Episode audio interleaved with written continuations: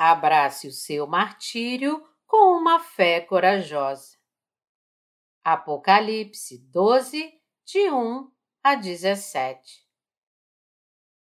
O capítulo 12 nos mostra como a Igreja de Deus enfrentará as tribulações do fim dos tempos. O versículo 1 diz: Viu-se grande sinal no céu, a saber, uma mulher vestida do sol, com a lua debaixo dos pés e uma coroa de doze estrelas na cabeça. A mulher vestida do sol se refere à Igreja de Deus na terra, e a frase com a lua debaixo dos pés significa que a Igreja de Deus ainda está sob o domínio do mundo. Isso nos diz que a Igreja de Deus neste mundo e os santos que pertencem a ela glorificarão a Deus sendo martirizados. A frase e uma coroa de doze estrelas na cabeça mostra que a Igreja lutará contra Satanás no fim dos tempos e será martirizada pela fé. Como a palavra de Deus nos diz, a Igreja de Deus de fato triunfará. Apesar de Satanás tentar, para destruir a nossa fé, nos ameaçar de todas as formas, nos fazendo sofrer, nos trazendo danos e eventualmente tirando as nossas vidas, ainda defenderemos a nossa fé e seremos martirizados justamente. Essa é a vitória da fé. No período da Igreja primitiva, muitos santos que nos precederam também foram martirizados. Este martírio não vem pela nossa própria força, mas pelo Espírito Santo que habita em nossos corações. Da frase uma mulher vestida do sol, a mulher aqui se refere à Igreja de Deus e que ela está vestida do sol significa que a Igreja será pesadamente perseguida. Mesmo no meio das temíveis tribulações e pragas do fim dos tempos, os santos defenderão a sua fé de maneira decisiva e nunca se renderão a Satanás. Por quê? Porque o Espírito Santo em seus corações fará com que eles permaneçam firmes e lutem contra Satanás, e dará a eles a fé que nunca se rende a qualquer ameaça ou perseguição, mesmo com o risco de suas próprias vidas. Também porque aqueles que colocaram a sua esperança no reino do céu creem na palavra de Deus que fala que as pragas das sete trombetas logo terminarão e serão seguidas pelas pragas das sete taças que destruirão o mundo, eles nunca desistirão diante de Satanás. Aqueles que sabem e acreditam que um mundo melhor não os espera se eles se renderem a Satanás, nunca poderão se curvar diante dele. As pragas das sete taças que serão derramadas sobre o Anticristo e seus seguidores os devorarão sem descanso e sem piedade. Os santos que sabem tudo sobre tais pragas, 100% deles nunca jogarão fora sua fé devido às ameaças, pois o Espírito Santo operará em seus corações. O Espírito Santo que habita em nós nos dará força para resistir a Satanás, vencê-lo e ser martirizados. Quando a praga da quarta trombeta passar e as pragas da quinta e da sexta trombetas vierem, o martírio virá para nós. Aqueles que defendem a sua fé e serão martirizados são aqueles que nasceram de novo da água e do Espírito. Quando as pragas das sete trombetas descerem, o Anticristo terá temporariamente autoridade sobre o mundo permitida por Deus. Sabendo que sua autoridade durará pouco tempo, o servo de Satanás, o Anticristo, perseguirá aqueles que servem a Jesus Cristo como seu Senhor, para que ele possa levar o maior número possível de pessoas para o inferno. Mas aqueles que passaram todos os seus pecados para Jesus através do seu batismo não se renderão à perseguição do Anticristo, mas defenderão com firmeza o Evangelho dado por Jesus Cristo e serão martirizados. Como tal, o martírio é a evidência da fé. Aqueles que tiverem essa evidência terão o reino milenar e o novo céu e nova terra preparados pelo Senhor Jesus. Isso se aplica a todos aqueles que creem no Evangelho da Água e do Espírito espalhados por todo o mundo. A Bíblia nos diz que quase todos os santos nascidos de novo serão martirizados durante estes tempos finais.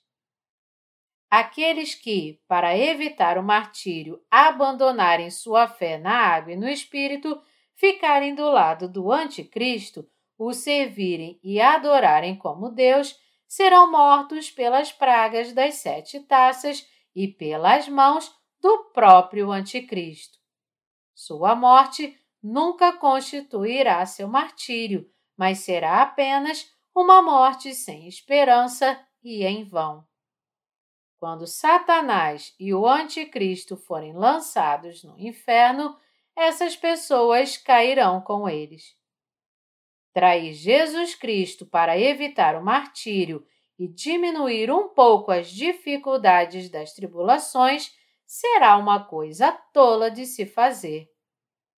Quando as pragas das sete trombetas terminarem e aqueles que defenderam sua fé forem martirizados, as pragas das sete taças em breve devastarão toda a terra, deixando poucos sobreviventes.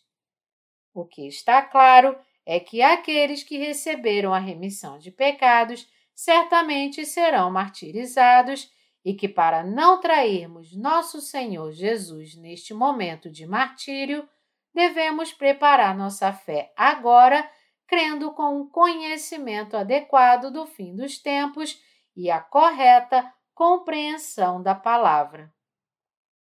Recebemos a remissão de nossos pecados e, quando formos martirizados, sentiremos uma alegria até então desconhecida para nós pois Deus nos fortalecerá. Que nossa fé de que você e eu estamos destinados a ser martirizados pelo Senhor Jesus seja claramente estabelecida em nossos corações. Quando este momento de martírio passar, Deus certamente nos dará nossa ressurreição e arrebatamento permitirá que sejamos glorificados no reino milenar, nos dará seu eterno novo céu e terra e nos fará reinar e nos permitirá viver para sempre na riqueza. Se acreditarmos firmemente em tudo isso, nosso próprio sofrimento se transformará em alegria. O apóstolo Paulo disse: Porque para mim tenho por certo que os sofrimentos do tempo presente não podem ser comparados com a glória a ser revelada em nós. Romanos 8, 18. Enquanto servia ao Evangelho, Paulo sofreu muito, espancado até a morte em várias ocasiões. Mas por acreditar que esse sofrimento era para a glória de Deus, a dor de Paulo se tornou sua tremenda alegria. De acordo com os registros históricos e a tradição, quase todos os apóstolos, incluindo Paulo, foram martirizados. Disse que Pedro foi crucificado na colina do Vaticano de cabeça para baixo. Os líderes da igreja primitiva, incluindo Policarpo e muitos outros santos, cantaram louvores a Deus mesmo quando foram queimados na fogueira. Tais coisas não seriam possíveis se Deus não tivesse fortalecido os seus santos. Assim como havia santos tão fiéis nessa época, também havia aqueles que traíram sua fé.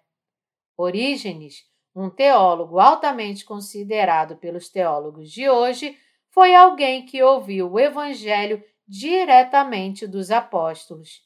No entanto, quando chegou a hora de seu martírio, ele escapou, pois sua vida foi poupada, mesmo quando seus companheiros santos foram martirizados. Isso não teria sido possível se ele não tivesse negado tudo o que Jesus havia feito por ele. Orígenes era assim representante daqueles que negavam a divindade de Jesus. Mas apesar de sua traição, os teólogos de hoje colocam muito alto entre os teólogos mais renomados. Por que Orígenes escapou do martírio enquanto os outros santos o abraçaram? Não foi porque a força de vontade de Orígenes era fraca, enquanto a dos outros santos mártires eram fortes. Os santos que foram martirizados enquanto louvavam a Deus o fizeram porque creram no que Paulo havia falado, ou seja, que os sofrimentos do tempo presente não podem ser comparados com a glória a ser revelada em nós. Eles puderam suportar seu sofrimento presente, em outras palavras, porque creram na palavra da promessa de Deus de que ele os ressuscitaria e arrebataria e lhes daria seu reino milenar. Devemos saber claramente que o martírio virá até nós. Aqueles que vivem suas vidas de fé com um claro conhecimento deste fato são diferentes dos demais. Aqueles que acreditam que a imagem dos santos martirizados do período da Igreja primitiva é a sua própria imagem, pode ter uma vida de fé que é forte, digna e ousada, pois toda a palavra da Bíblia seria então sua própria história. Eles sempre vivem com a fé que pode abraçar o martírio, isto é, eles vivem sempre acreditando que depois do martírio Deus lhes dará sua ressurreição e arrebatamento e o novo céu e nova terra que ele planejou e preparou para eles de antemão. Aqueles que acreditam nisso podem sempre viver uma vida de fé ousada, pois sabem que sua fé os prepara para o fim, quando poderão morrer louvando a Deus. E porque isso não é apenas uma simples questão de doutrina, mas de fé real, aqueles que não creem plenamente nesta palavra e no Evangelho serão os primeiros a nos vender ao Anticristo. É por isso que, quando você e eu percebermos que seremos martirizados, nossos irmãos e irmãs na Igreja de Deus, que têm a mesma fé que a nossa, e estarão conosco para sempre, são tão importantes para nós. Os servos de Deus, seu povo e sua igreja, tudo isso também é precioso para nós. Os santos do período da igreja primitiva tinham uma fé ainda mais fervorosa e definida do que a de nós que agora vivemos no fim dos tempos. Eles acreditavam em seu martírio, em sua ressurreição e arrebatamento, e no reino milenar, e no novo céu e nova terra. É por isso que eles viveram suas vidas de fé como se estivessem realmente vivendo no tempo da grande tribulação, como se o retorno do Senhor Jesus fosse iminente. Então, quando nós que vivemos na época da chegada iminente da era da tribulação lemos sobre eles, suas histórias nos atraem como realistas e vívidas, pois eles também conheciam e criam em toda a palavra de Deus sobre a tribulação e em seu martírio, ressurreição e arrebatamento.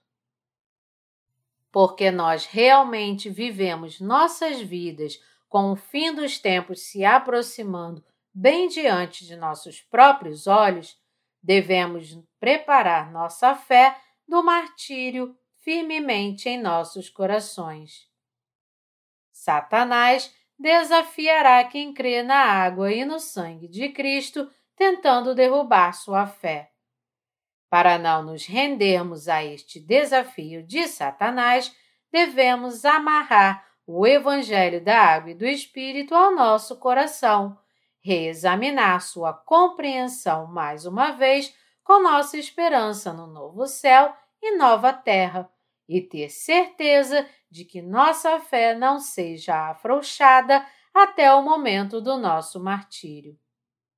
A razão pela qual os santos do período da Igreja primitiva defenderam sua fé desesperadamente é porque eles também conheceram e creram em toda a palavra da Escritura sobre a tribulação e seu martírio, ressurreição e arrebatamento. Você e eu também seremos martirizados. Eu vou morrer e você também todos nós morreremos para defender nossa fé. Talvez eu seja o primeiro a ser arrastado e morto.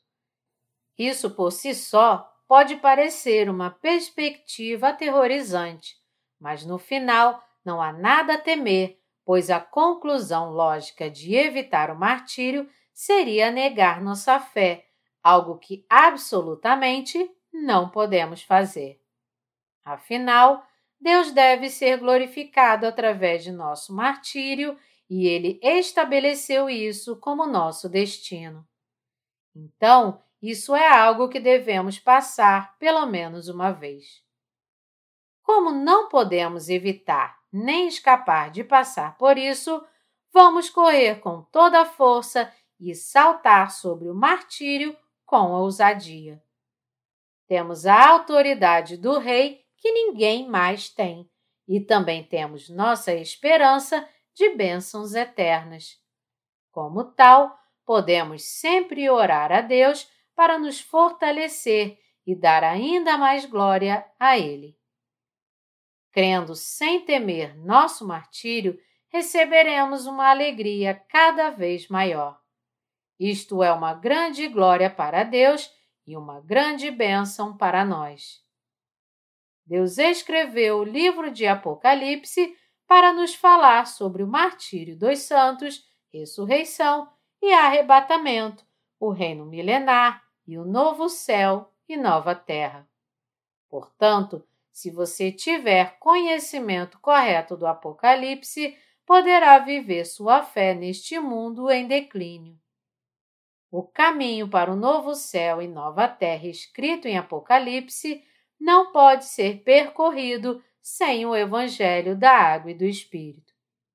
E esta fé não pode ser confirmada sem passar pelo martírio.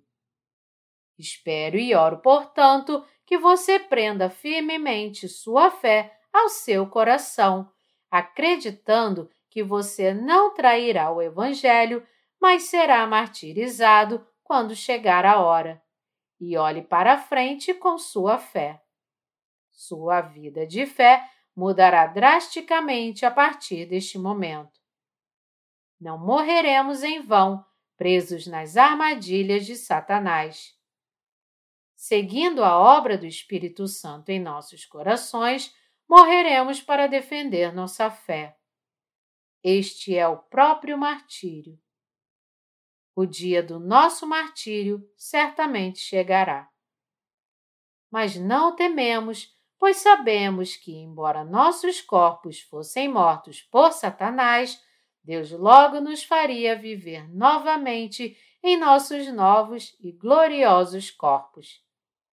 Também sabemos que nosso martírio logo será seguido por nossa ressurreição e arrebatamento, e que tudo que nos espera a partir de então é a bênção de reinar no reino milenar e nosso reinado eterno no reino do céu. Há muito tempo, o imperador romano Nero incendiou Roma para reconstruir a cidade. Quando os cidadãos romanos ficaram furiosos com isso, ele culpou os cristãos pelo fogo incendiário e os massacrou indiscriminadamente. Da mesma forma, quando desastres naturais atingirem o mundo durante a grande tribulação, o Anticristo nos culpará, os santos, por todas as pragas, nos acusará falsamente e nos matará. Portanto, devemos orar a Deus a partir de agora para nos dar a fé do martírio, a fé com a qual podemos morrer. Se não abandonarmos nossa fé e formos martirizados, a glória de Deus aparecerá. Mas se abandonarmos nossa fé, nos rendermos ao Anticristo e o aceitarmos como Deus, seremos lançados no fogo eterno.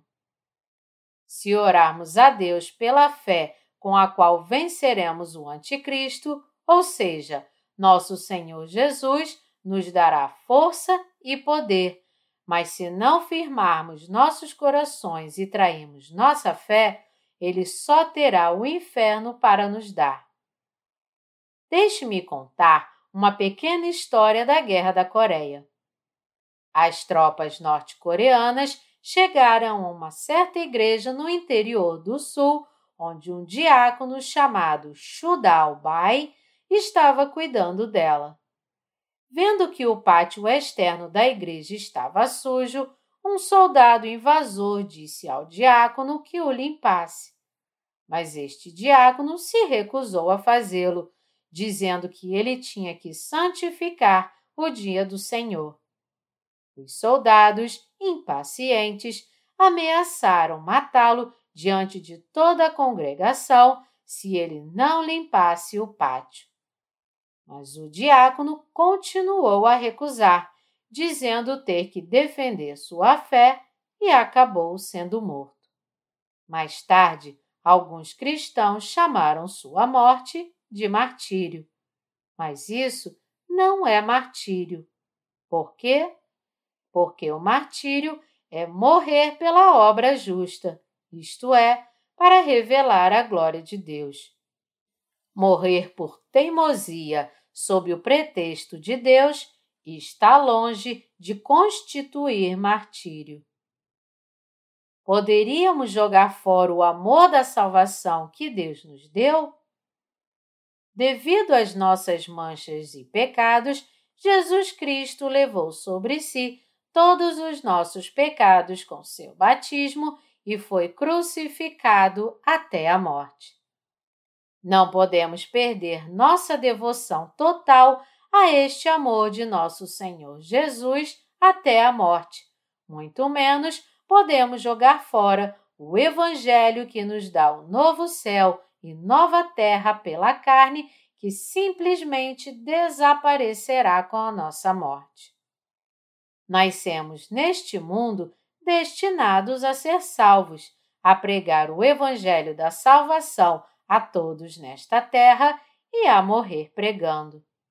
Não se esqueça que o destino dos santos que receberam a remissão de pecados, ou seja, nosso próprio destino, é viver pela fé e ser martirizados para vencer pela fé o desafio de Satanás devido à glória que Deus nos concederá. Nós temos tantas fraquezas e somos tão cheios de culpas que não podemos dar glória a Deus com nada. Para pessoas como nós, Deus deu a oportunidade de dar uma grande glória ao Senhor Jesus e esta não é outra coisa senão um martírio. Não o evite. Vamos crer que Deus diminuirá o tempo da tribulação se pedirmos a Ele e nos agarrar à nossa esperança pela herança do novo céu e nova terra, e vamos vencer nosso sofrimento passageiro que terminará rapidamente.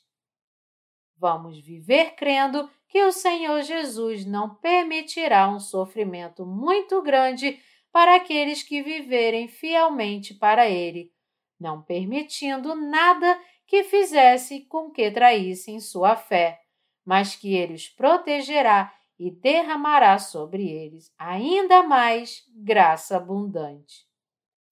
Sabendo que seremos martirizados, precisamos da experiência de enfrentar dificuldades, perseverar no sofrimento e trabalhar para o Senhor Jesus. Por meio dessas coisas, cresceremos nossa fé pela experiência de andar com o Senhor Jesus e, quando chegar o fim dos tempos, poderemos enfrentar nosso martírio com a força dada pelo Senhor Jesus. Se ficarmos sem nenhuma experiência de sofrimento pelo Senhor Jesus, de devoção a Ele ou de trabalho e sacrifício por Ele, o medo nos dominará quando chegar a hora de nosso martírio com a chegada da grande tribulação. Só quem já sofreu e superou a dor poderá vencer seu sofrimento mais uma vez.